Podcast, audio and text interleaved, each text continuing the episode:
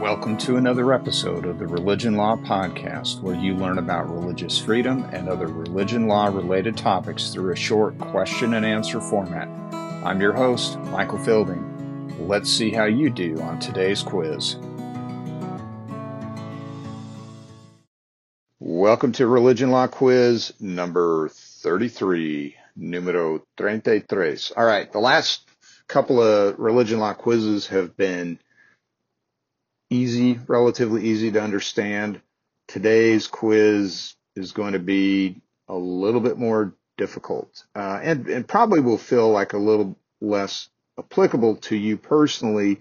But this is one of these areas of the law. It's important that we understand it. Uh, it's a, you know, it's an aspect of religion law generally that we hear about a lot. It may not impact us like specifically or directly in our own personal lives much, but it's good to understand the Supreme Court's thinking and rationale when it deals with these issues. Okay. So here is the quiz. Uh, in 2019, the Supreme Court identified four considerations which show that retaining religiously expressive monuments that were previously established is very different from adopting or erecting new ones. What were the four considerations that the Supreme Court identified? Identified? Hmm, good question. Now, while you're mulling that one in your mind, let me give you a little bit of context for it. Uh, this particular case we're going to be talking about it's it's the American Legion versus American Humanist Association, uh, and it's dealing with this uh, a situation, an example where uh, maybe decades, many decades ago, there was a war fought.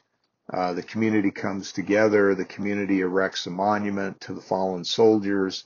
And what frequently happens uh, when you have these monuments erected is that there will be some sort of religious insignia that's used in it. Uh, I think most frequently the cross uh, is used in these uh, historical uh, landmarks that were or expressive monuments that were created. And so the uh, and what the Supreme Court is wrestling with here or dealing with is this question that uh, how can you tell uh, or what are these four considerations that show that retaining religiously expressive monuments that were previously established is very different from adopting or erecting new ones? What are the four considerations the Supreme Court identified? Well, and I'll say up front, if I hadn't read the decision, I wouldn't even know the answer either. right? So if, if you don't know the answer, you can feel good about it. But again, it's good to hear what the Supreme Court said. So here's what the Supreme Court said. I'm going to read this quote again from the American Legion versus uh, American Humanist Association decision 2019. I'll put the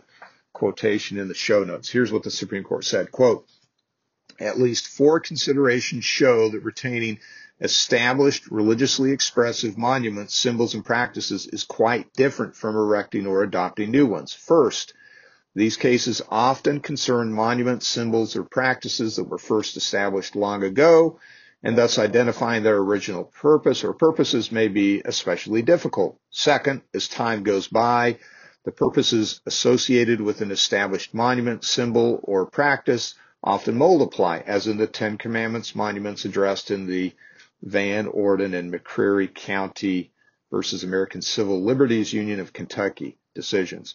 Even in the, even if the monument's original purpose was infused with religion, the passage of time may obscure that sentiment and the monument may be retained for the sake of its historical significance or its place in a common cultural heritage. Third, the message of a monument, symbol, or practice may evolve uh, as is the case with a city name like Bethlehem, Pennsylvania, Arizona, Arizona's motto, Ditat Deus, Deus, which means God enriches, adopted in 1964, or Maryland's flag, which has included two crosses since 1904. Familiarity itself can become a reason for preservation. Fourth, when time's passage imbues a religiously expressive monument, symbol, or practice with this kind of familiarity and historical significance, removing it may no longer appear neutral, especially to the local community. The passage of time thus gives rise to a strong presumption of constitutionality. Close quote.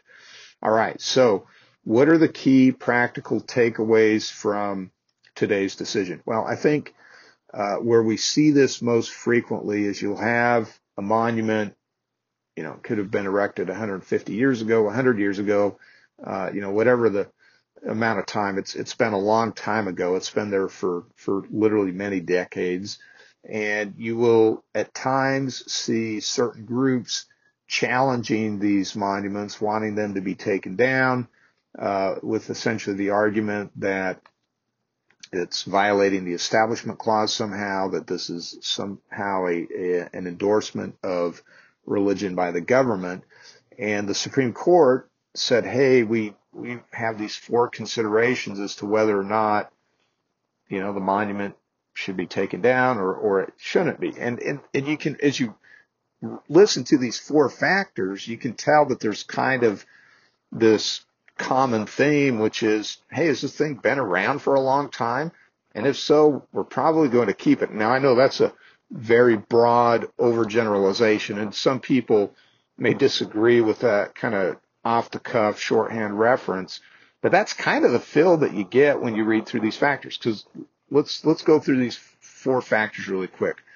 One, uh, the first factor is that the the monument symbol or practice was established long ago uh, second, uh, are the purposes associated with the monument, have they multiplied or grown or differed? So, you know, maybe the monument originally had kind of meaning A, but over time it's come to take on maybe meanings B and C, which might be different from the original meaning of meaning A. Uh, third, and third, number three is really close to number two has the message of the monument evolved? Uh, and I guess that's close to number two, which saying that the practice multiplies or something like that. Uh, and then four, uh, what the, the fourth factor here is that when time's passage imbues a religiously expressive monument, symbol, or practice with this kind of familiarity and historical significance, removing it may no longer appear neutral, especially to the local community. So they're saying, hey, if it's been around for a long time and if suddenly we just want to get rid of it, the local community may say, eh, that doesn't feel neutral. So, and that's why you see what the Supreme Court says here at the end of this quote, that the passage of time gives rise to a strong presumption of constitutionality. So, at any rate, that's the, the summary of the law in that regard.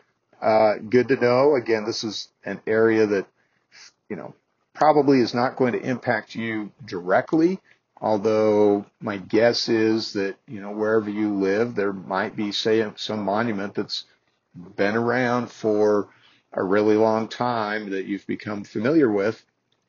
And then when somebody goes to remove it, obviously if there's some sort of religious insignia associated with it, this is going to be one of the tests, one of the factors that a court would look at in determining whether or not the monument or symbol should be taken down or if it should be maintained. So, all right, well, that does it for today's quiz. Hopefully, this has been educational. We'll see you again on the next quiz. Have a good day. Thank you for listening to today's episode. Remember, religion law quizzes are for educational purposes only and are not intended to be relied upon as legal advice. If you have found this episode to be helpful, please share it and leave a review. Until we meet again, keep being an influence for good.